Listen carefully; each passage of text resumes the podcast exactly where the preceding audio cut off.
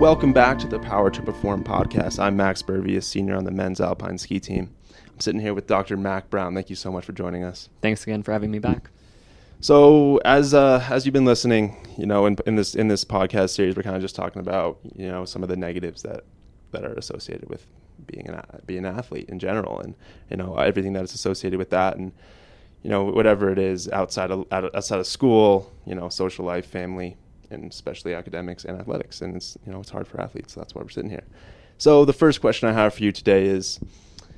In this podcast, we have talked a lot about things like confidence, positive self talk, and finding a balance in your life.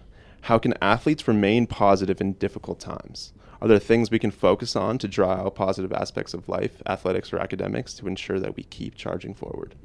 Yeah, these are great questions. So I'll, I'll take the first one here to say that, you know, something we referenced in the last podcast was that life is not always rainbows and kittens. Our experiences, our challenges, you know, they're they're going to be intertwined with good things and difficult things. So it's really important to recognize that you don't always have to remain positive and happy. You don't want to be disingenuous to the feelings and emotions that you are having, especially during those difficult times. It's okay and it's super healthy to allow yourself to feel whatever is coming up for you. So, um, you know, I think just want to name and acknowledge that that it's really important that we're honest with where we're at and how we're feeling.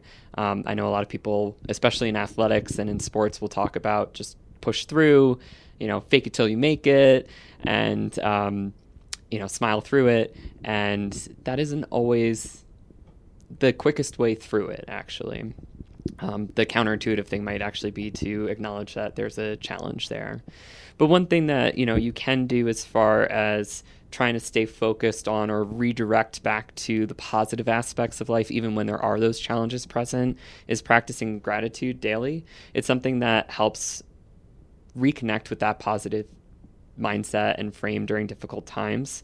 Um, it's allowing us to celebrate present moments, and oftentimes, when we're going through a challenge, we can get more stuck in the past or more worried about the future. And gratitude helps us with. Uh, being more stress resistant too. There's a lot of physical, physical, physiological, and social benefits to practicing gratitude. So, some ways that you could do that are just writing a thank you note, and you can even do that to yourself. Um, it could be verbally or mentally thanking someone in your life that has had some kind of meaningful impact to help you get through those tough times. Uh, gratitude journals or something. I know, Max, you were talking last podcast about journaling that you've done for your training. And so, one thing that I've talked about athletes with, if they're already in that habit of writing and reflecting on their training processes, adding a little piece of gratitude in there as well is an easy way to, you know, put that in as part of the ongoing routine. And then meditation, you know, if folks aren't aware already, uh, there is a free subscription for Calm, and that's one way that you can engage in some meditative practices as well this year.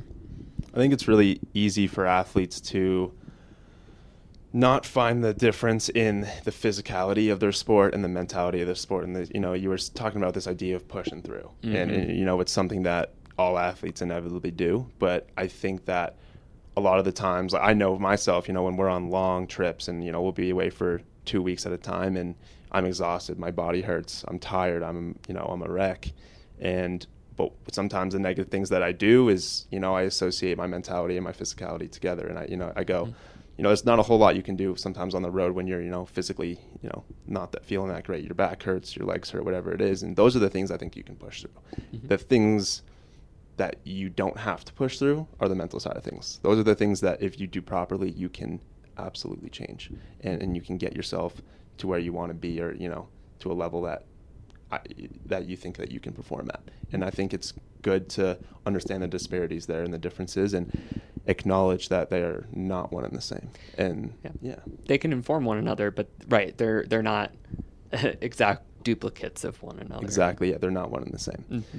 So the next question I have for you is uh, something I've experienced in my life is what we usually call a slump.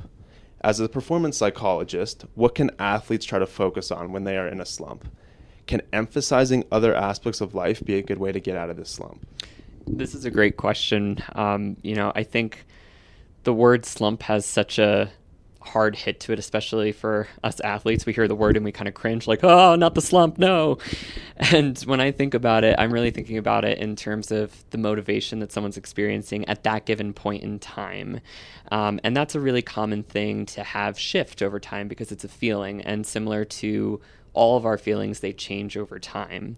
Um, they fluctuate and they can be influenced by different outside factors. So, you know, I.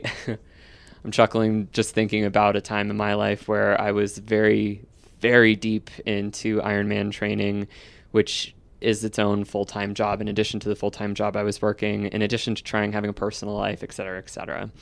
And I completed the Ironman. Uh, but it took me two tries, and I won't get into the whole long story of why. But I had already gone through all the training once. I had already made it through two thirds of the race once, and here I was grinding out 100 mile bike rides, an eight hour long work day that was a bike ride on my weekend. And I was just like, why am I doing this? I don't want to be doing this anymore. Motivation was not there. But was I out on my bike? Absolutely. And that wasn't about feeling motivated to be out on my bike. That was about my commitment that I had made to myself as far as what my goals were and what was important and valuable to me. And for me, it was I'm going to finish this race. And in order for me to finish this race, I need to be on my bike for the next eight hours.